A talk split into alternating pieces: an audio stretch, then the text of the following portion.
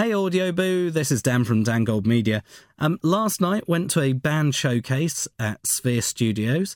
Uh, it was really good. We saw and met many talented musicians, and the evening started with various map programs saying that it was a trek to the studios, going this way, that way, the other way, 40 minute walk, 20 minute walk. It, it just couldn't make up its mind.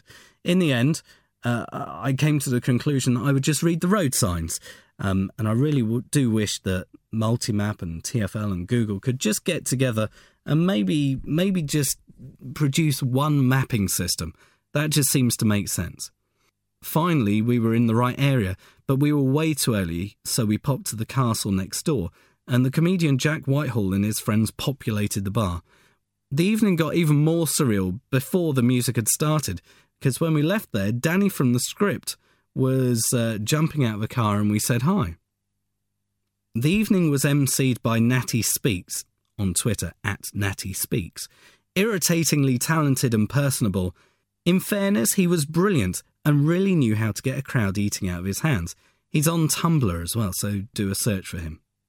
Throughout the night, there were different styles of music fused with onstage personalities that drew you in. Sure, as with all acts, there were moments when things didn't gel as much as you'd like, but that's the exciting thing about live performances.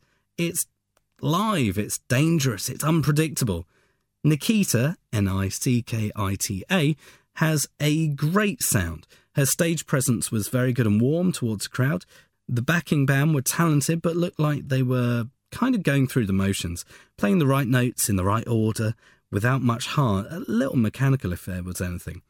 Nickita and her sister, who's the backing singer, interacted beautifully. Although I always like a featured artist to be forward of all other members of a group on the stage, but it's really not essential. In absolute fairness, they play brilliantly, and I'm sure that my little old opinion will not be taken to heart. But through the years of working in broadcasting, I've seen, written about, and PR'd lots of bands, and I really hope that they work on that final 10% to make a good band brilliant.